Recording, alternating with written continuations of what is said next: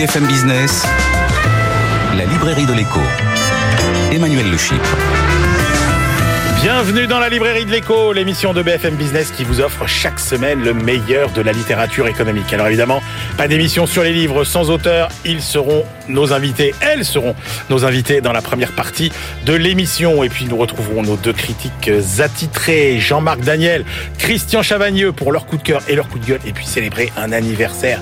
Et oui, le 75e anniversaire de la mort du plus grand économiste du XXe siècle, John Maynard Keynes. Nos chroniqueurs ensuite, euh, Stéphanie Colo, notre bibliothécaire, Benaouda Abdedaïm, notre globetrotter. N'oubliez pas euh, notre compte Twitter, notre page Facebook. On démarre tout de suite avec nos invités. Des pistes de réflexion, voire des solutions pour relever tous les grands défis qui se dressent devant nous de la transition écologique à la révolution digitale.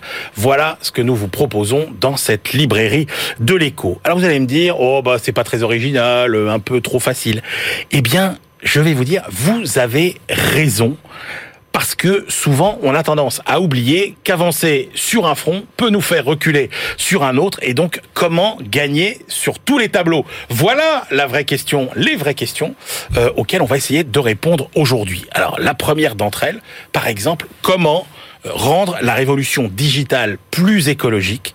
C'est ce que nous allons voir avec vous, Inès Leonarduzzi. Bonjour. Bonjour. Vous êtes la fondatrice de l'ONG Digital Force the Planet. Vous êtes la directrice générale d'un nouveau projet, la plateforme Préserve, dont l'objectif est de de dispenser des masterclass sur le bien vivre. Sur le bien vivre, et vous publiez Réparer le futur aux éditions de l'Observatoire. Et puis alors, autre sujet. Vous allez voir comment la raison d'être euh, ou les raisons d'être, parce que c'est ça qui est intéressant aussi, euh, peuvent rendre nos modes de vie et le capitalisme plus soutenables sans, j'y tiens, sans dégrader notre qualité de vie et nos performances économiques. Réponse avec vous, Cyrielle Ariel. Bonjour Cyrielle. Bonjour Emmanuel. Bonjour. Cyrielle, euh, vous êtes journaliste, on vous connaît bien sur BFM Business puisque vous êtes euh, la figure de proue de l'émission Objectif Raison d'être et vous publiez Nos raisons d'être justement avec Sylvain Raymond, c'est aux éditions euh, Anne Carrère. Inès Léonard-Doudzi, votre livre au départ, il m'est tombé des mains au sens mais alors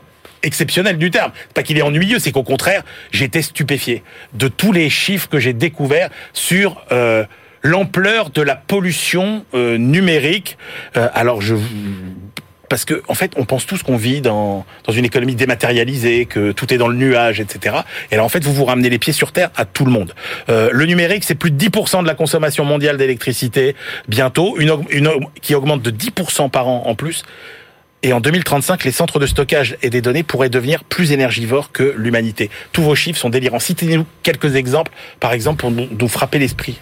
Un autre chiffre qui est important, c'est on pense souvent que les centres de stockage de données ne nécessitent que de l'électricité. Oui. En fait, c'est pas vrai, ça nécessite aussi beaucoup d'eau. Alors, notamment, euh, notamment l'équivalent en eau de 158 000 piscines olympiques, juste pour refroidir et climatiser les centres de stockage de données en Californie. Ramener individuellement, c'est 2, 2900 euh, litres d'eau par personne juste pour notre consommation internet. C'est autant d'eau qu'il faut de façon alimentaire euh, pour s'abreuver pendant deux ans et demi. Donc ce sont des chiffres assez affolants quand on sait aujourd'hui que 2,1 milliards d'habitants dans le monde n'ont pas accès à l'eau potable. Alors ce qui est affolant, c'est euh, les chiffres que vous donnez. Alors vous, vous détaillez un peu, c'est ça qui est aussi... Euh, parce qu'il y a différents types de, de, de, pollution, entre guillemets. Alors il y a la pollution d'abord qui est liée à, la fabrication de tout l'univers numérique. Et ça, vous dites, c'est les trois quarts à peu près de, de, la, pollution numérique environnementale. Pollution numérique environnementale. Tout à fait. Et donc, alors, euh, je sais pas, c'est quoi C'est les smartphones, c'est euh, les ordinateurs Absolument, ce sont tous les appareils électroniques qui aujourd'hui nécessitent des terres rares, des métaux rares, euh, qui, qui, font le tour du monde plusieurs fois avant d'arriver dans la poche de l'utilisateur final. Euh, donc ça, c'est la pollution numérique environnementale, mais ce sont aussi les usages quotidiens et puis la mauvaise gestion du recyclage de ces appareils alors, je vais y venir, mais quand même, 60 smartphones sont vendus chaque seconde dans le monde. C'est 5 fois plus qu'en 2010 et chacun émettra de sa fabrication à son recyclage 80 kilos de gaz à effet de serre dans l'atmosphère. C'est assez conséquent. On se rend pas compte parce que la pollution numérique, c'est quelque chose qu'on ne voit pas, qui ne se sent pas, euh, qu'on ne ressent pas. Et le cerveau humain n'est pas câblé pour ressentir des dangers que nos sens ne peuvent pas percevoir. Donc c'est pas comme une immense fumée qui sortirait d'une usine et, eh on se dirait mais c'est un énorme problème. En fait, on ne le voit pas. On pense que tout va très bien. On pense que le cloud c'est un nuage, mais l'informatique, le numérique n'a rien de la volupté, de la beauté, de la légèreté d'un nuage. Bah, en fait, c'est quelque chose de très tangible. Et euh, alors oui, alors les terres rares, vous avez dit, il y a tous ces, ces métaux qui en plus euh, défigurent des, des pays entiers complètement, comme la République démocratique du Congo, euh, le Ghana, pour, euh, qui est devenu une décharge à ciel ouvert de D3E, de déchets d'équipements électriques et électroniques, mais également la Bolivie, où je me suis rendue, d'Alahaï, en Mongolie intérieure. Euh, c'est assez, assez, tragique. C'est assez tragique ce qui s'y passe. Ah. Il faut le voir pour le croire en vrai. Alors, le dernier quart de la pollution environnementale du numérique, c'est nos usages. C'est le deuxième. Et ensuite, le troisième, c'est le recyclage. Alors, ouais, alors, c'est ça. Dernier cas, oui, exactement. Le l'usage. Et là, l'usage, c'est quoi? C'est alors les requêtes internes. Alors, par exemple, dites aux gens ce que euh, une anodine requête sur Google génère comme émission de CO2.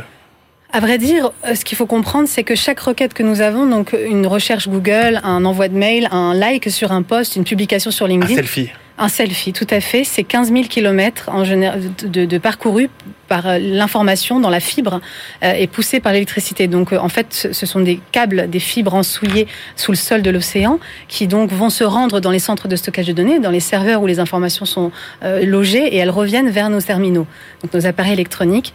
Et tout ça demande énormément d'électricité. Hein. Un selfie dont on parlait, c'est l'équivalent de deux à trois ampoules allumées pendant une heure.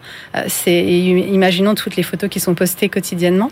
Mais c'est pas là où on va impacter le plus l'environnement, bien que ça a un coût énergétique certain, et, en eau également, on l'a vu tout à l'heure, c'est surtout les appareils électroniques. Je préfère quelqu'un qui poste des selfies euh, de temps en temps plutôt que quelqu'un qui change d'appareil électronique tous les ans, ce qui est aujourd'hui le cas. Mais ça parce qu'on retombe sur la pollution euh, liée à la, à la, fabrication, en fait. Mais qui est la plus importante. Ouais.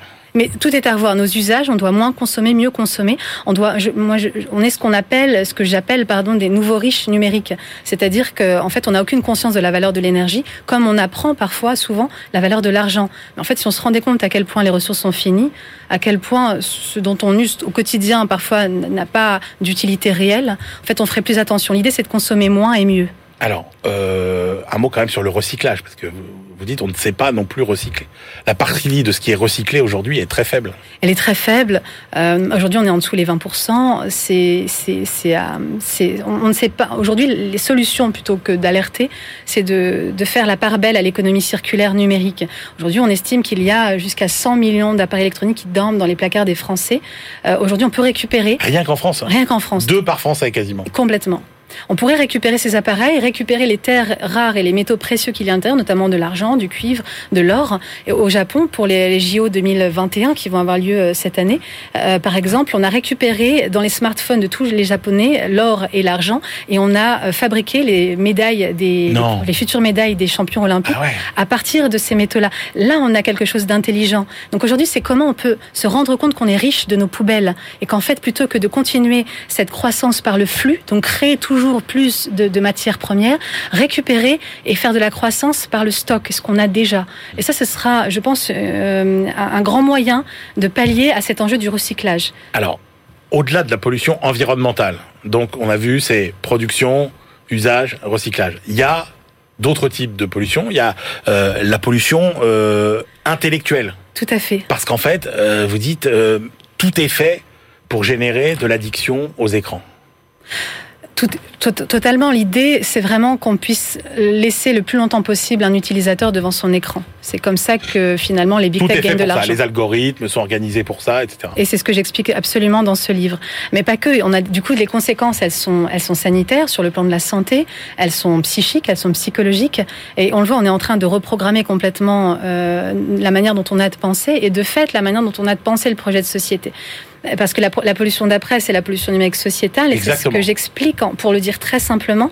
Pourquoi il est important de comprendre ces trois pollutions numériques ensemble C'est que si nos capacités cognitives sont impactées, de fait, notre rapport à l'intelligence et l'intelligence collective est mis à mal. Si l'intelligence collective est mise à mal, alors le projet de société s'effrite inéluctablement. Et s'il n'y a plus de projet de société, pour quelle raison étrange est-ce qu'on voudrait préserver l'environnement? En fait, ce qu'il faut comprendre, c'est que si on cherche à résoudre le problème environnemental pur dans son, dans son silo, c'est très réducteur et finalement on va pas loin. Par contre, si on arrive à comprendre comment, en fait, l'enjeu des enjeux, il est cognitif, il se passe dans le cerveau des gens, parce que c'est savoir comment ils veulent utiliser ce temps de cerveau pour faire des choses bien, notamment construire un vivre ensemble plus solide. Alors là, protéger la planète est, est Alors justement, qu'est-ce qu'on fait? Qu'est-ce que vous proposez comme solution pour que euh, la solution ce soit pas juste revenir au téléphone filaire, quoi, vous voyez? La solution, c'est déjà de, de, de, tracer, de mesurer l'ampleur euh, de l'existence euh, numérique sur Terre. combien on a d'appareils, de terminaux, ça on, on le sait déjà, mais comment est-ce qu'on les recycle? Et comment on trace le cycle de vie de ces appareils électroniques. Ensuite, c'est d'apprendre, d'éduquer. Aujourd'hui, on a besoin de montrer cette cuisine euh, arrière que j'essaye de, raconter aux Françaises, aux Français, aux gens du monde entier, à tous les utilisateurs d'Internet. Enfin, c'est d'avoir des meilleures politiques publiques. C'est ce, ce, sur quoi on travaille avec Digital for the Planet aider les entreprises à opérer un shift, parce qu'aujourd'hui elles restent des énormes foyers de pollution numérique, notamment liés à leurs achats d'appareils électroniques, liés à leurs besoins et leurs volumes. Euh, donc ça va être l'alliance d'un travail avec les citoyens sur l'éducation, les entreprises sur une meilleure gestion de leur appareil électronique et leurs usages en interne, et puis des, politiques publiques. Et c'est ce que j'explique aussi, c'est que c'est ce qu'il y a de très beau et à la fois très complexe dans ce sujet, c'est qu'on ne peut y arriver que tous ensemble. Et c'est pas pour faire bien que je dis ça, c'est parce qu'en fait ça fait quatre ans que j'essaye, et en fait en silo ça marche pas.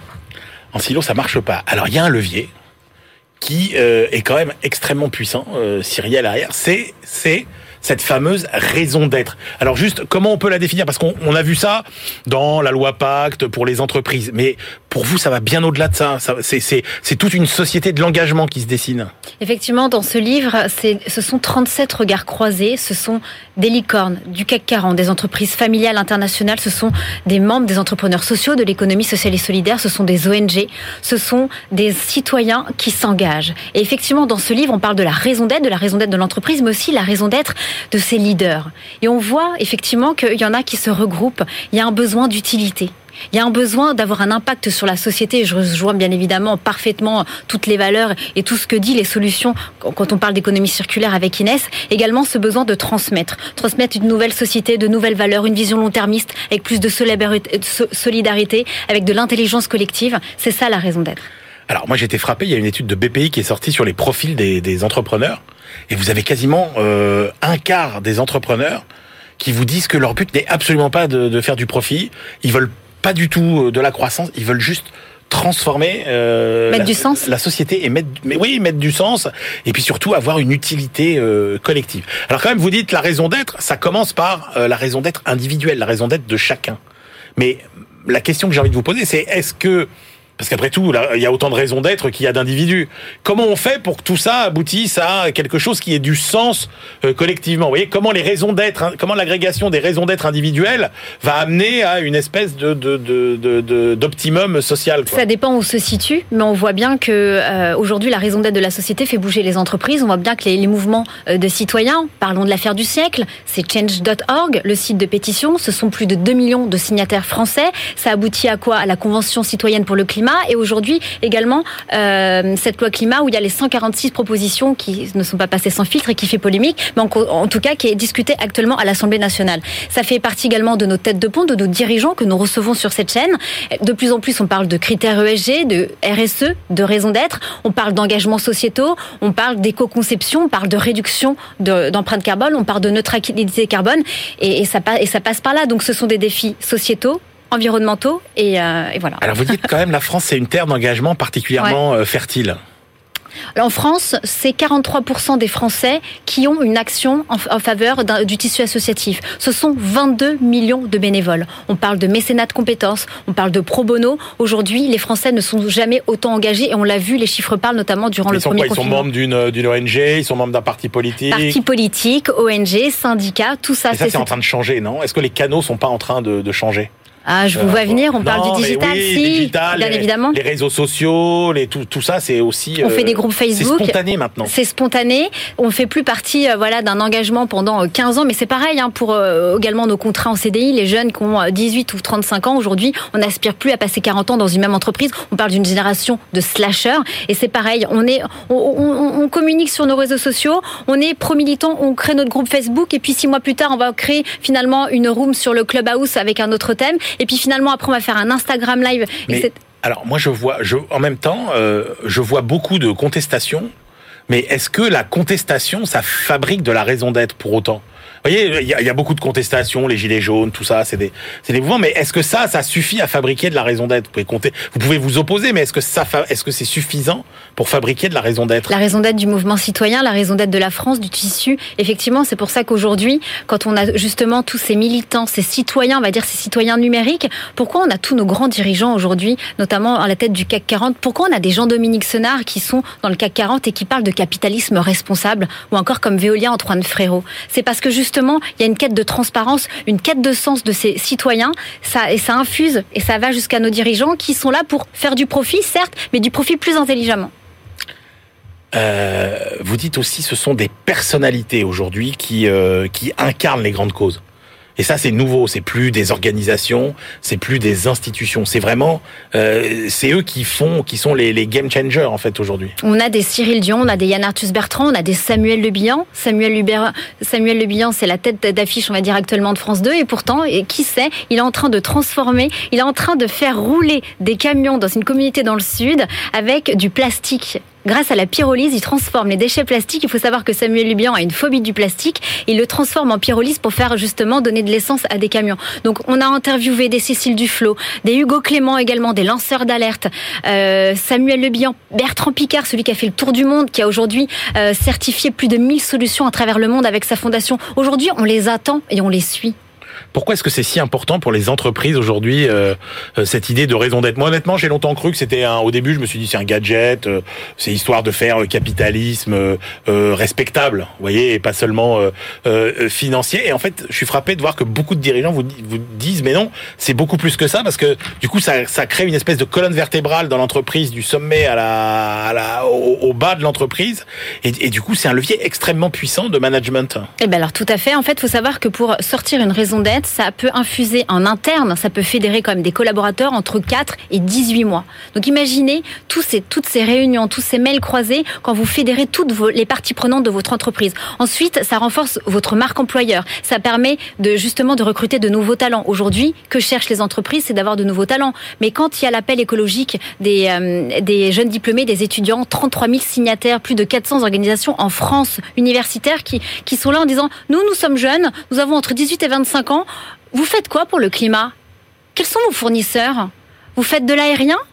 Vous faites de la matière recyclée? Vous faites travailler les enfants? Les Ouïghours? Vous en êtes où en fait? Parce que nous, on veut mettre du sens. On, on, peut être entrepreneur, mais si on vient frapper à la porte de grandes entreprises, etc., comme la vôtre, qu'est-ce que vous faites pour le climat?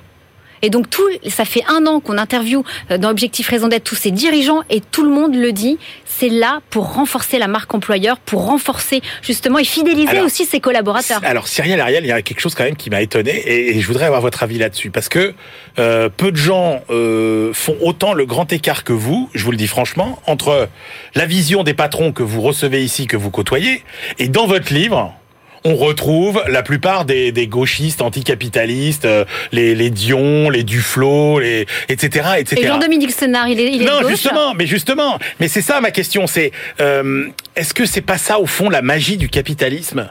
C'est qu'il est tellement plastique que de toute façon, il, il, survivra et, il s'adaptera et que tous les gens vont aller dans le sens que vous souhaitez, mais mais mais pas parce qu'ils sont euh, euh compatissants, mais pas juste parce qu'ils y auront intérêt ils auront intérêt. Puis on le voit bien au niveau des critères ESG, on voit bien au niveau de. On avait, je sais plus dans quel est-il, Fidélité Internationale avait lancé il y a six mois. C'était que les entreprises durant le premier confinement qui avaient les meilleurs critères ESG avaient mieux résisté à la crise. Aujourd'hui, on parle, on parle dans cette matinale dans Good Morning Business avec euh, Christophe et Sandra. Tout le monde parle, ah bah dis donc, il y a le CAC 40, ESG. Tout le monde en parle aujourd'hui de l'investissement d'impact. Donc on voit bien que c'est en train de prendre de l'ampleur. Alors, est-ce que, est-ce que le, capitalisme de demain, c'est, euh, c'est une extension Même BlackRock le dit. mais non, mais c'est bien pour, eh mais, c'est bien pour ça que je vous dis que c'est ça la magie du capitalisme, c'est qu'il est plastique. C'est-à-dire qu'en gros, la concurrence, ça marchera toujours. Bientôt même en plastique recyclé. Mais, exactement, il sera en plastique. Non, mais exactement, c'est exactement ça. Et, et, que de toute façon, euh, c'est pour ça que moi je suis toujours réticent, si vous voulez, sur cette logique euh, anti, où on confond euh, écologie et anticapitalisme. Et moi, ce que je pense que le meilleur atout justement pour aller vers une démarche écologique, c'est le capitalisme et c'est l'intérêt. Non, je sais pas, Inès Leonarduzzi, vous en pensez quoi? Moi, je pense que réellement aujourd'hui, il y a un énorme défaut qui est fait aux entreprises, c'est qu'elles ont cette espèce de réflexe nietzschéen qui est de rajouter un supplément d'âme un peu vert à leurs activités, qui sont très problématiques et Apple délétères. vient de mettre un fonds de 600 millions de dollars justement pour lutter contre le climat, pour trouver des technologies qui absorbent le CO2. Mais alors, mais c'est génial. Mais dans la, en, l'espèce, ce qu'on attend, c'est que leur téléphone soit réparable, dure plus longtemps. Vous voyez, c'est ça. Comme le Fairphone, comme l'entreprise néerlandaise, qui est, qui est, le téléphone le plus éthique, euh, on va dire, sur le marché, faut le dire. Il vient en plus Back Market, qui fait que du reconditionnement, vient de le mettre sur, sur, sur sa plateforme en neuf. Back Market vient aussi de switcher son, on va dire, son, son business model en disant il y a que de, la seconde main, etc. Ah, bah, peut-être pour le faire faux, on va le faire. C'est un sujet qu'on va traiter prochainement. Et ça, c'est intéressant. En fait, on est encore à ce stade du washing, quelque part. Moi, pour moi, on est encore là-dedans. Pour moi, en fait, plutôt que d'essayer de mettre du vert dans des carrés et des ronds qui existent déjà, c'est de comprendre qu'en fait, les formes ne sont plus bonnes. La nature, elle n'a rien de carré. Elle n'est pas ronde, elle n'est pas lisse, elle n'est pas régulière. Elle est, elle est rugueuse, elle est irrégulière, justement. Et en fait, c'est les formes qu'il faut changer, ce sont les modèles et donc le moteur en lui-même. Aujourd'hui, ce que je reproche peut-être à certains acteurs économiques, grands acteurs, c'est de ne vouloir changer euh, que la conjoncture finalement. C'est la systémique qu'il faut changer, c'est la manière dont on fonctionne.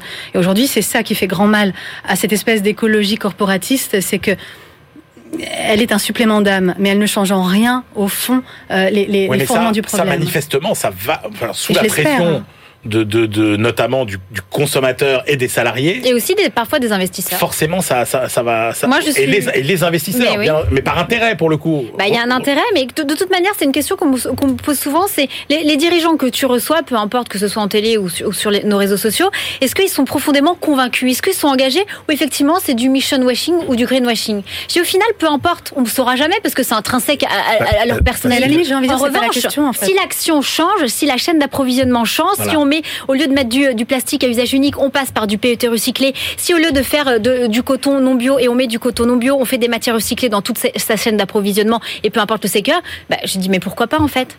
Donc, donc c'est bien ça, c'est que tout le monde, tout le monde sera vertueux par intérêt. Non, moi, alors j'en sais rien parce que ce que je dis souvent, intérêt. Ce que je dis souvent, c'est que je suis pas magistrate et en fait on l'est, on l'est pas. L'important, c'est de voir le résultat. Moi, ce qui m'intéresse vraiment, en fait, de savoir ce que les gens pensent vraiment chez eux quand ils rentrent, c'est un peu le cadet de mes soucis. Ce qui m'intéresse, c'est de savoir la situation A, la, la, la, résultante B qu'on aimerait avoir et comment on y va et si on y arrive. Bon, une fois qu'on est au résultat qu'on a envie d'avoir, que c'est fait sincère ou pas. Si l'action est faite. Franchement, c'est le cadet de mes soucis. Ce qui m'intéresse, c'est de savoir qu'on a trouvé les solutions, on les a rendues possibles et elles sont opérantes. Et ça vous et ça mais et, donc pour conclure votre euh, vision à tous les on disait est-ce que est-ce que l'économie sociale et solidaire? Ça va être la norme demain? Est-ce qu'on va fonctionner selon ces ces, ces, ces règles là est-ce que, est que, ça peut être performant quand même? Olivia Grégoire nous a fait une très belle tribune d'ailleurs dans, dans, ce livre. Je le rappelle la secrétaire d'État chargée à l'économie sociale et solidaire est responsable. Aujourd'hui euh, l'économie solidaire c'est 10% du PIB mmh. ce sont des milieux d'emploi à travers la France mais je pense que l'intelligence collective c'est une coalition. C'est l'économie solidaire économie sociale et solidaire et les, entreprises classiques qui sont en train de changer, qui parfois changent euh, également de statut. Il faut savoir qu'en France, il y a 124 entreprises qui sont Bicorp et il y en a actuellement 6000 en France, organisations françaises, qui sont en cours de la certification Bicorp. C'est le label international qui fait un audit et qui justement certifie les entreprises les plus vertueuses. Donc je pense qu'on est dans le bon chemin. Donc ce n'est pas que l'ESS, mais c'est également toutes les entreprises qui arrivent, qui deviennent sociétés à mission, qui sont Bicorp. Et, et je pense que c'est une coalition, on va dire, euh, intelligente. Inès Leonarduzzi, pour conclure, est-ce que euh, la prise de conscience, elle peut être différente selon les selon les régions du monde? Est-ce qu'il y en a qui sont plus, euh, vous qui voyagez partout, est-ce qu'il y a des régions où on est plus sensible à ces thématiques de de de, de devenir frugal sur le plan digital Bien sûr, bien sûr, on n'avance pas du tout de la même manière selon la culture qu'on a.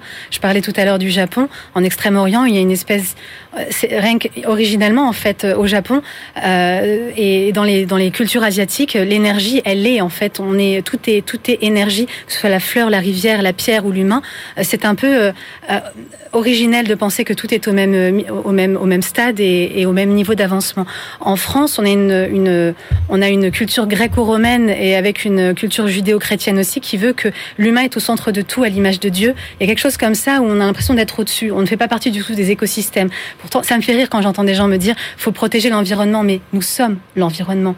On fait partie de ça. Et aujourd'hui, quand euh, je viens voir le Kojo pour leur expliquer ce qu'on fait le Japon et qu'il faut le refaire, ça fait quatre ans qu'on en parle avec eux on est toujours au même stade, c'est-à-dire nulle part. Le COJO? Le pardon le comité euh, pour les Jeux Olympiques euh, pardon euh, national. C'est on est on est nulle part c'est dommage. Je, je donc j'en profite aussi ici pour leur envoyer un appel. Travaillons ensemble et prenons exemple sur ce qui est fait euh, au Japon et lançons une grande initiative française pour récupérer des, des appareils électroniques et, les, et, recycler ce qu'il y a à l'intérieur. Mais aujourd'hui, ça, ça, dépend euh, de la culture du pays, ça dépend de, de là où on est et d'où on se trouve.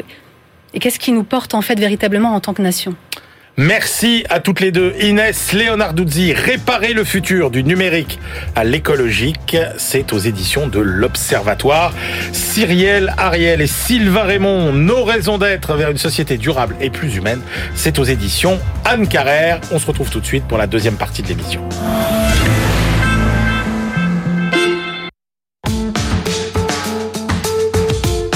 BFM Business la librairie de l'écho. Emmanuel Le On se retrouve pour la deuxième partie de cette librairie de l'écho. Nous la clôturons comme de coutume avec nos chroniqueurs.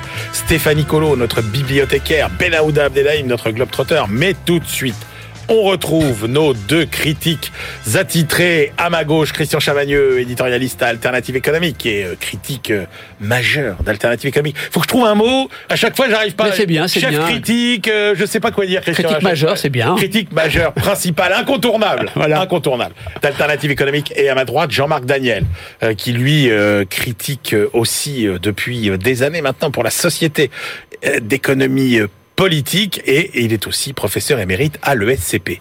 Messieurs, aujourd'hui, nous fêtons un anniversaire exceptionnel puisque euh, le 21 avril 1946, à quelques jours près hein, évidemment, le 21 avril 1946 s'éteignait à 62 ans euh, l'économiste le plus influent du XXe siècle, John Menarket. Vous avez bien euh, vu, je n'ai pas dit le plus important ou le meilleur ou quoi que ce soit. Oui, je le plus influent, parce que objectivement, Jean-Marc, vous ne pouvez pas nier que c'était ah, je dirais le plus influent du XXe siècle, John Maynard hélas, hélas, 75 ans qu'il est mort, et donc on va lui consacrer cette euh, cette rubrique. Euh, Peut-être d'abord Christian Chavagneux, euh, le personnage, euh, John Maynard qu'est-ce qu'on peut en dire? Parce que c'était vraiment un personnage au-delà d'être un économiste. On a une première biographie qui a été écrite par Roy Harrod, mais c'était un, collègue de, de Keynes, mais c'était à la demande de la, de la famille, donc c'est très agéographique. Donc si vous voulez vraiment tout savoir sur Keynes, vous avez la fabuleuse biographie en trois volumes de Robert Skidelsky, un économiste britannique. Alors, faut aimer l'anglais, il faut lire plusieurs milliers de pages. Si vous voulez pas faire tout cet effort, mais connaître plein de choses, mais vraiment qui vont de l'analyse de euh, ses propos économiques jusqu'à sa vie, vous avez le magnifique livre de, de Gilles de Staller qui s'appelle Keynes et ses combats, ses combats économiques. L'économie a une grande place, mais aussi politique, moraux, artistiques. Keynes, c'était euh, tout ça euh, à la fois. Gilles de Staller, très peu, parce que je sais que c'est une personnalité que vous adorez, qu'on connaît pas très bien en France. Gilles de Staller, c'était l'un des meilleurs spécialistes mondiaux, pour moi le meilleur spécialiste mondial de l'histoire de la pensée économique, professeur à l'UCAM, hein, un Québécois malheureusement décédé depuis, depuis quelques années. Et donc, quand vous plongez dans, dans le bouquin de Staller, vous trouvez Keynes, qui est un homme complètement paradoxal. Déjà, bon, vous l'avez dit, Emmanuel, l'économiste le plus important du XXe siècle, il a suivi en tout et pour tout huit semaines de cours d'économie. Il n'a jamais fait d'économie à, ah l'université. Il a fait de l'histoire, il a fait des mathématiques, il a fait de la philosophie. Ah huit semaines de cours d'économie. D'ailleurs, vous trouvez une vidéo assez drôle de, de Friedrich Hayek euh, bien plus tard, parce qu'ils étaient amis en fait, bien qu'ils étaient opposés sur le plan intellectuel. Peut-être que Jean-Marc voudra en parler. Euh, Hayek disant, mais vous savez, Keynes connaissait rien à l'économie en fait. Il avait lu Marshall Bon, mais tous les grands auteurs du 19e, Ricardo, ce que tout le monde sait sur Ricardo, enfin, il connaissait pas grand-chose à l'économie. Puis vous savez, il était persuadé d'avoir refondé toute l'économie, donc il n'a pas besoin de connaître celle des autres. Et, je pense que Hayek a raison, il n'était pas persuadé. Il avait transformé toute euh, la, science économique. Vous avez aussi, euh, Keynes, on le sait, a fait partie de ce fameux groupe de Bloomsbury, qui étaient des, intellectuels complètement iconoclastes, en, en, rébellion totale par rapport à la stricte morale victorienne. Donc on avait Clive Bell, Virginia Woolf, Linton Strachey, Duncan Grant qui était un peintre à part les deux sœurs qui étaient là, tout le monde couchait à peu près avec tout le monde. Hein. Il faut ah dire, euh, on était autour de Gordon Square, juste derrière le British Museum à Londres. Ils avaient pratiquement toutes les maisons autour et ça passait d'une maison à l'autre. Donc des anticonformistes totaux et en même temps, Keynes finit sa vie à la Chambre des Lords en collectionnant des tableaux de maîtres. Voilà, cet anticonformiste finit à la Chambre des Lords en train de défendre l'Empire britannique peut-être euh, voilà des, des, sympathique ou pas sympathique? Écoutez, moi je dirais que c'était euh, un snob au sens propre du terme. C'est-à-dire, vous savez, en Angleterre, les snobs, c'est ce, les ciné nobilitatés, ceux qui ne sont pas nobles mais qui essaient de singer l'aristocratie. Et je crois que Keynes correspondait assez à ça. C'est-à-dire, il avait fait Eton, il avait fait les grandes euh, les, les, grandes écoles, Cambridge.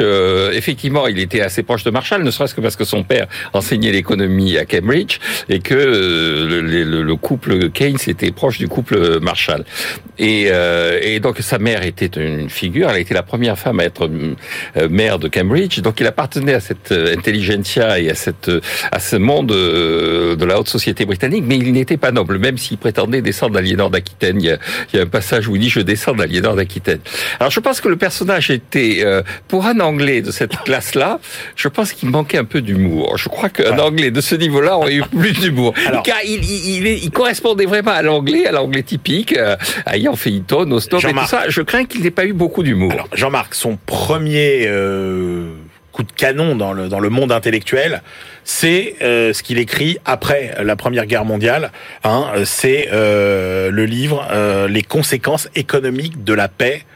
Et là, il frappe un grand. Là, il a une analyse qui est quand même pour le coup assez euh, visionnaire. Alors, ce qui est intéressant, effectivement, c'est qu'il a une analyse. Alors, on rejoint le, ce que disait Christian sur le plan économique, c'est assez léger. Il y a quelques statistiques, il y a un chapitre sur la réparation, mais là, j'ai pas dit que Keynes était léger en économie là. Je... Oui, oui, oui, mais ce que je trouve intéressant dans la démarche, c'est qu'on on trouve Keynes d'abord, il est très agressif avec ses adversaires. La version qu'on a est relativement euh, euh, modérée par rapport à la version initiale, notamment avec le ministre des Finances de Clémenceau. Et donc, c'est assez astucieux parce que le, le ministre ministre des Finances, Klotz, que tout le monde a oublié depuis, va réagir.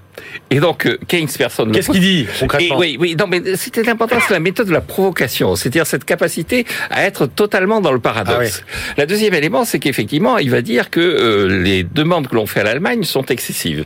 Et, et, et, surtout, le livre tient sur les personnages. C'est-à-dire que ce qui va, indépendamment de la provocation, faire le succès du livre, c'est véritablement le portrait qu'il fait de trois personnages, essentiellement le président des États-Unis, Wilson, euh, Clémenceau, dont il a cette formule absolument géniale, dans le livre où il dit Clémenceau n'avait qu'une illusion, la France, une seule désillusion, les Français.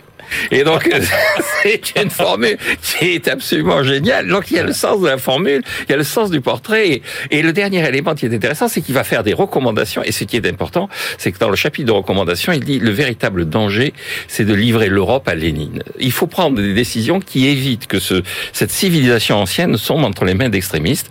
Il recommande en particulier de revenir à l'équilibre budgétaire qui lui paraît être l'essentiel de ce que doit être une politique économique. On est en 1920, on va voir qu'il va changer.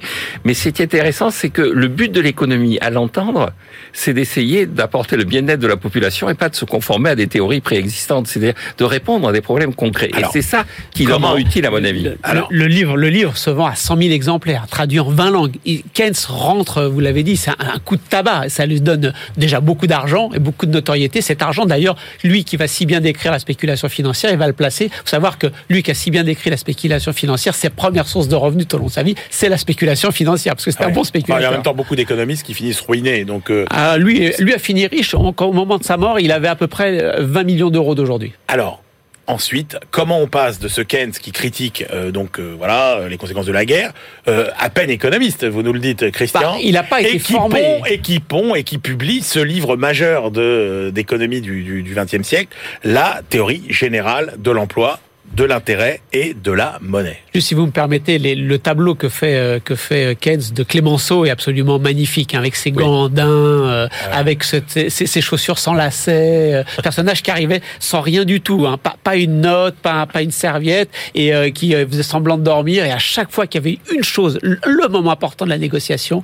Clémenceau était là. Wilson, le président Wilson visiblement avait attrapé la grippe espagnole. Keynes a attrapé la grippe espagnole à Paris au moment aussi, ah et il en est peut-être mort des séquelles plus en 1946, vous l'avez dit, il n'avait que 62 ans. Euh, il va se mettre vraiment à, l'économie et publier donc ce, chef-d'œuvre de 1936, euh, qui est pas euh, toujours facile à, lire. Il y a tellement de choses qu'évidemment c'est difficile de résumer, donc je vais me permettre de reprendre ce que Paul Krugman pardon, avait dit. Il dit en fait, quand vous lisez la théorie générale, il reste les livres 1 et les chapitres 12. Alors, les livres 1, c'est quoi? C'est tout le début du livre. Lacan s'explique que l'offre ne crée pas sa propre demande. On peut avoir un équilibre de l'économie, mais avec des chômeurs involontaires, avec des investissements insuffisants. Et donc là, il faut que l'État, effectivement, se substitue aux, acteurs privés lorsque leurs décisions euh, innées permettent pas d'aller plus loin. On sait que Keynes va beaucoup insister sur le fait que la dynamique d'une économie, c'est l'investissement, et que l'investissement repose sur les anticipations de demande, la demande effective des, des, entrepreneurs. Et puis il y a les chapitres 12. Alors là, le chapitre 12, c'est celui où il explique que le cycle économique peut être modifié par le cycle financier, parce que quand il y a trop de spéculation financière, l'économie devient un casino, et ça perturbe complètement le fonctionnement de l'économie. C'est là qu'on trouve le fameux concours de beauté, hein, dans lequel, à l'époque, dans les journaux, on avait, il y a un journal qui présentait jeune fille, fallait voter pour la jeune fille, non pas qui était la plus belle à vos yeux, mais celle qui allait retenir le plus de suffrages. Il dit, qu'elle se dit les marchés financiers fonctionnent comme ça? Quand vous voulez acheter une action, par exemple, faut pas savoir, pas regarder l'action que, que vous, de l'entreprise que vous préférez, pas celle que vous pensez que les autres vont préférer, mais celle que vous pensez que les autres vont penser que tout le marché va préférer. Et donc avec ce concours de beauté, cette économie casino, juste, un je, termine Emmanuel, c'est comme ça qu'il va aussi euh, proposer d'avoir une taxation sur euh, sur les transactions financières que James Tobin reprendra plus tard. Et euh, pour ce qui est de la rationalité, on dit souvent les marchés financiers sont irrationnels. Non, Keynes et surtout André Orléans va prendre cette intuition de Keynes et développer le fait que les marchés financiers s'appuient sur une rationalité mimétique. Jean-Marc, comme les autres. Qu'est-ce qu'on retient de la théorie générale? Moi, ce que je retiens de la théorie générale, d'abord que c'est une œuvre collective. On l'oublie assez souvent, mais c'est le produit d'un groupe de travail, euh, le Cambridge Circus, de, le, cercle, le cercle de Cambridge, où il y avait d'assez fortes personnalités, mais qui n'avaient pas ce talent de communicant qu'a eu Keynes. Ah, en particulier le multiplicateur que tous les étudiants connaissent, qui dans le livre et qui est, qui est euh, des éléments clés du livre, c'est Richard Kahn, qui est un économiste euh, d'origine allemande qui s'est réfugié à, en Angleterre parce qu'il était à la fois socialiste et homosexuel, ce qui à l'époque du nazisme était doublement rédhibitoire. Doublement rédhibitoire. Et en plus, il ajoutait le fait qu'il était juif, ce qui faisait qu'il était triplement menacé. Ah oui, d'accord. Ouvrage collectif. Et c'est un ouvrage assez collectif. Et dans, dans les chapitres, moi, je retiendrai le chapitre 22, qui est celui où il explique le cycle, où il explique la dynamique du cycle et où il explique que effectivement le déficit budgétaire devient légitime quand il permet de substituer l'investissement public à l'investissement privé. Mais Christian l'a bien souligné, pour Keynes, le véritable enjeu, c'est l'investissement. La dernière remarque que je ferai, c'est que en fait, comme le livre est assez confus, même s'il a été bien traduit en français. On avait eu l'occasion de revenir sur son traducteur et français, et donc c'est une assez, assez bonne traduction. Et donc, ce qu'on va apprendre, et on rejoint là aussi ce que disait Krugman dans un livre que nous avons critiqué, c'est que le keynésianisme de base que nous avons appris, c'est ISLM, c'est le modèle ISLM, et tout ça, c'est Keynes remouliné par des économistes qui sont ses disciples, et essentiellement Hansen, Alvin Hansen, qui est le, un économiste américain. Et donc, je ne sais pas ce que Keynes aurait retenu d'Alvin Hansen. Ce qui est certain, c'est que le livre est, à la fois très habile, très intéressant, assez assez difficile d'abord parce que il, rassemble des contributions qui sont diverses. On aurait aimé savoir d'abord ce qu'il aurait pensé ensuite ou ce qu'il aurait écrit. Ah, il a, dit que pour lui son principal chapitre d'innovation c'était le chapitre 12. D'accord. Et, je remarque juste pour terminer, parce que notre temps est écoulé, Jean-Marc, que moi j'avais, on dit toujours, euh, euh, les politiques rooseveltiennes, euh, c'est des politiques keynésiennes. je, je, 1936, la théorie générale, les politiques de Roosevelt, c'était quand même bien avant. Oui, c'est plutôt les économistes institutionnalistes américains du début du siècle qui sont dans le fameux brain trust et pratiquement dans, dans beaucoup de places de, de l'administration Roosevelt qui ont beaucoup influencé la politique de Roosevelt. Mais juste une remarque, il écrit à Roosevelt en 1938, quand l'économie américaine replonge, une lettre qui est assez célèbre, qui est assez bien écrite. Et quand Roosevelt reçoit la lettre, il demande à Morgenthau, qui est le secrétaire au Trésor, mais qui c'est ce Keynes? Et Morgenthau répond, mais c'est cet économiste anglais qui est à la fois arrogant et incompréhensible. Et ben voilà. Merci messieurs, c'était passionnant. Voilà euh, cette rencontre avec John Ménard Keynes. Allez, on retrouve tout de suite euh, notre bibliothécaire Stéphanie Colo. Allez, direction la révolution. BFM Business, la librairie de l'écho. Les livres d'hier et de demain. Bonjour Stéphanie. Bonjour Allez, en quelle année euh, faites-vous euh, finalement euh, stopper notre formidable machine à voyager dans le temps? Alors cette semaine, on s'arrête le 26 septembre 1789. Ah, au cœur de la Révolution. Jour où Mirabeau s'exprime devant la tribune de l'Assemblée constituante. Il vient défendre la proposition de Necker, c'est-à-dire augmenter les impôts pour éviter la banqueroute. Aïe, aïe, aïe, aïe. Alors qui est Mirabeau Alors Honoré Riquetti, comte de Mirabeau, c'est un écrivain un homme politique, figure de la Révolution, vous l'avez dit. Il est né en 1749. Il étudie le droit à l'université d'Aix-en-Provence. Il mène une vie ensuite de débauche, accumule les dettes, si bien que son propre père euh, l'envoie ah en prison. Euh, et à la veille de la Révolution, Mirabeau se présente en Provence aux élections des États généraux. Il est rejeté par la noblesse, mais se fait élire par le tiers-État en 1789. C'est un orateur hors pair de euh, l'Assemblée nationale. Il est le porte-voix hein, des, révolutionnaires. Il fait aussi partie des, fondateurs de la Société des Amis des Noirs en faveur de l'abolition euh, de euh, la traite des Noirs et de l'esclavage. Il a aussi une position ambiguë, il faut le dire, euh, puisqu'il est favorable à une monarchie constitutionnelle. Il défend sans succès le veto absolu tout en continuant à défendre le peuple. Alors, euh, pourquoi prend-il cette position euh, Mirabeau en faveur euh, d'une hausse d'impôts? Dans quel état est la France à l'époque? Alors, il faut savoir qu'en 15 ans de règne, Louis XVI a triplé les dettes, le, les finances du royaume sont totalement à sec, le PIB, pardon, la dette publique s'élève à 80% du PIB, et Mirabeau dresse le constat de, ce constat en tout début de tribune. Il dit deux siècles de déprédation et de brigandage ont creusé le gouffre où le royaume est près de s'engloutir. Le combler, ce gouffre effroyable. Le ministre des Finances de l'époque, Necker, vient régulièrement hein, devant l'Assemblée constituante euh, pour demander des emprunts euh, et des hausses d'impôts, ce que refusent les représentants. Et ce 26 septembre 89, Necker est au euh, pied du mur. il doit faire voter des hausses d'impôts où c'est la banqueroute. Il propose un impôt représentant 25% des revenus des plus riches. Et on comprend que Necker est peut-être pas le, mieux à même pour défendre sa proposition euh, Mirabeau est plus, plus, plus éloquent, plus convaincant En fait, c'est Mirabeau qui vient défendre la position de euh, Necker eh devant la tribune. Il dit euh, choisissez parmi les plus riches afin de sacrifier moins de citoyens, mais choisissez, car ne faut-il pas qu'un petit nombre périsse pour sauver la masse du peuple? Allons, ces 2000 notables possèdent de quoi combler le déficit. Avant d'ajouter, aujourd'hui la banqueroute, la hideuse banqueroute est là. Elle menace de, de vous consumer, vous, vos propriétés, votre honneur, et vous, vous délibérer. Et Mirabeau euh, met son auditoire en, garde. Gardez-vous de demander du temps. Le malheur n'en accorde jamais. Donc il veut un impôt sur euh, les plus riches. Euh, en fait, donc il défend la politique de Necker. Il n'empêche que Mirabeau et Necker, ça n'a pas toujours été le, grand amour. Oui, parce que Necker, en fait, il, lui, il, énonçait la nécessité pour tout gouvernement, en temps de guerre, hein, de recourir à, l'emprunt pour éviter d'asphyxier l'économie par trop de trop de taxes.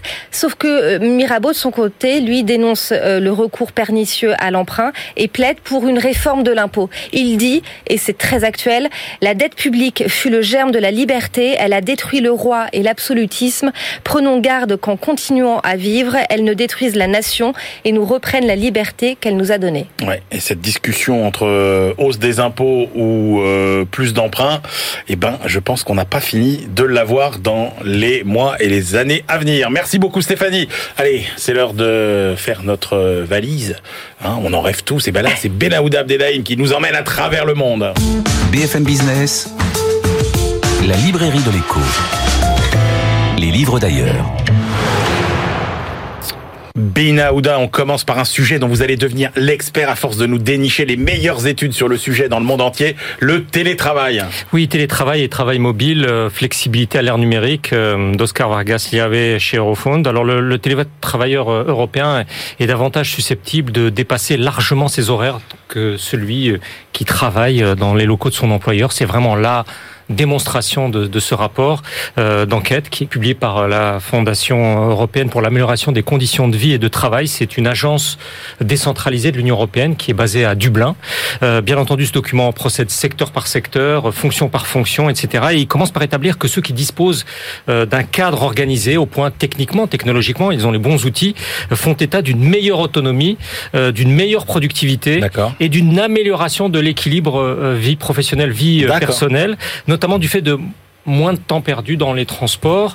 il est notamment fait référence à une recherche académique de 2015 qui montre que 80 4% des télétravailleurs en France, à l'époque, hein, en 2015, euh, issus d'un échantillon dit représentatif, estiment que leur productivité personnelle a augmenté et 81% affirment même que la qualité de leur production fournie était supérieure chez eux qu'à leur bureau.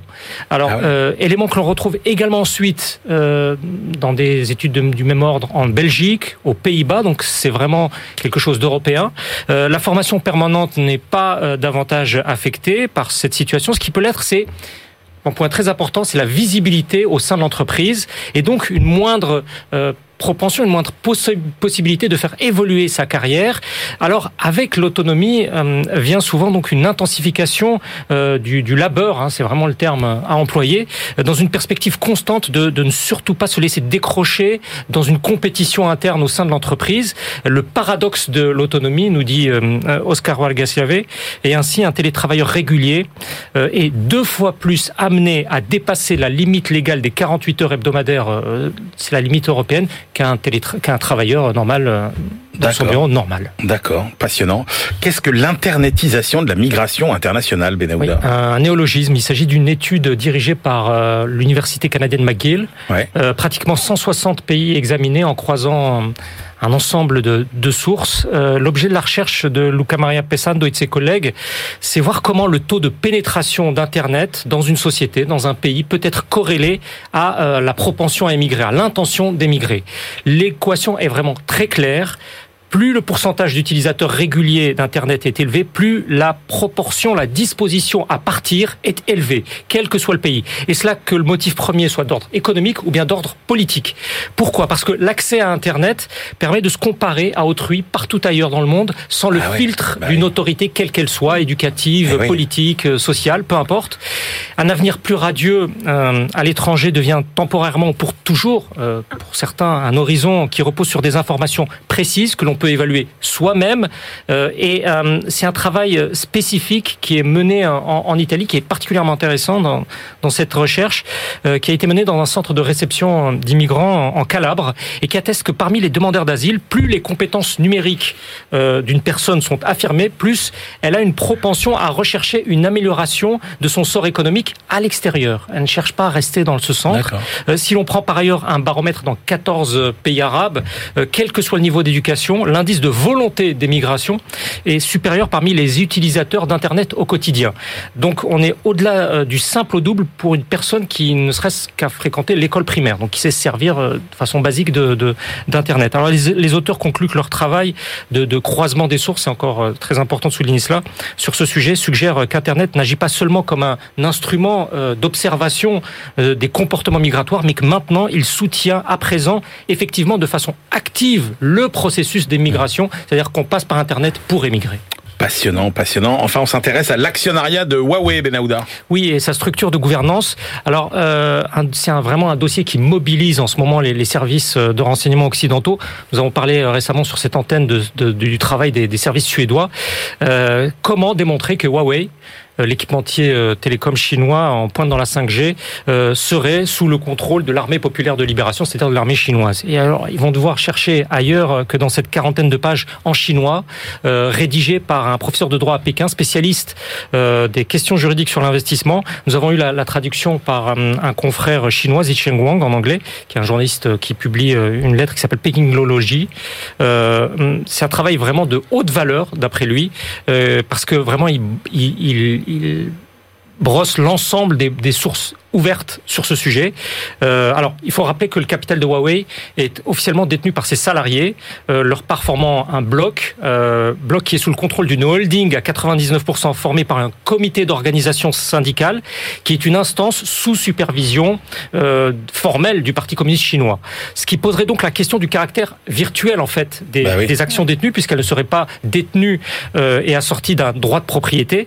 Mais le professeur Wang Jun euh, considère qu'il n'est pas juridiquement fondé d'y voir une entreprise d'État et donc encore moins une entreprise de l'armée, parce que ce, juriste qui a, qui a, travaillé encore une fois sur l'ensemble des sources ouvertes disponibles estime que l'approche de l'actionnariat collectivisé élimine d'abord les les, les, les, difficultés de prise de décision pouvant résulter de l'actionnariat salarié direct. Et de ce fait, cela renforce en fait l'autonomie de gestion de ce management par rapport au pouvoir public.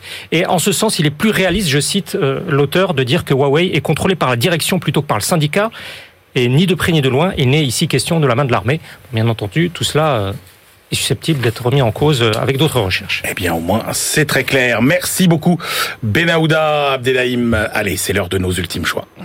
BFM Business, la librairie de l'écho. Les livres de la dernière minute.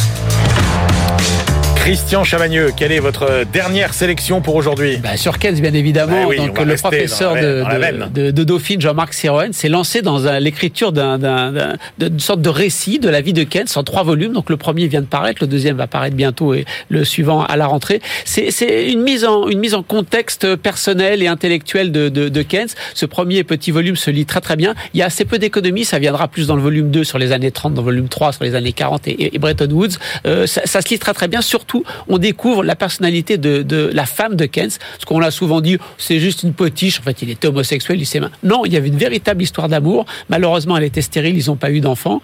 Euh, mais c'est, on découvre beaucoup de personnages autour de Keynes. Monsieur Keynes et les extravagants, les secrets de Bloomsbury par Jean-Marc Sirouen. Vous, Jean-Marc Daniel, votre dernier, votre dernière cartouche keynésienne. Pour voilà. Alors ma, cartouche keynésienne, c'est la réédition aux belles lettres de deux courts textes de Keynes, dont un qui est très célèbre, qui s'appelle Possibilités économiques pour nos petits enfants, où il annonce qu'effectivement on va vivre vers un monde euh, au 21e siècle qui sera un monde d'abondance et où on aura la possibilité d'avoir énormément de loisirs. Et le texte est surtout connu pour sa dernière phrase. Il invite les économistes à être à la fois humbles et modestes, avec comme objectif de rendre exactement les mêmes services que les dentistes. Alors je ne sais pas si c'est un objectif qui est désormais atteint, mais euh, c'est un objectif que je trouve tout à fait louable. Formidable. Bah, écoutez, moi, je, non, moi, je ne vais pas vous recommander de lecture sur euh, sur Keynes, mais enfin, puisque tout le monde se passionne en ce moment pour la logistique, qui est devenue la grande affaire, ce livre euh, absolument passionnant. Si la logistique mettait compter 12 histoires pour comprendre l'évolution du commerce et de la livraison, alors c'est pas que des histoires récentes, hein, c'est une douzaine de grands visionnaires qui ont révolutionné l'histoire de la logistique à travers le monde, à travers l'histoire. C'est écrit par euh, le journaliste Jérôme Libeskind et c'est publié aux éditions FIP. Euh, voilà, c'est la fin de cette librairie de l'écho. On se retrouve la semaine prochaine. Et d'ici là, bien évidemment, bonne lecture, keynésienne si possible. Allez-y.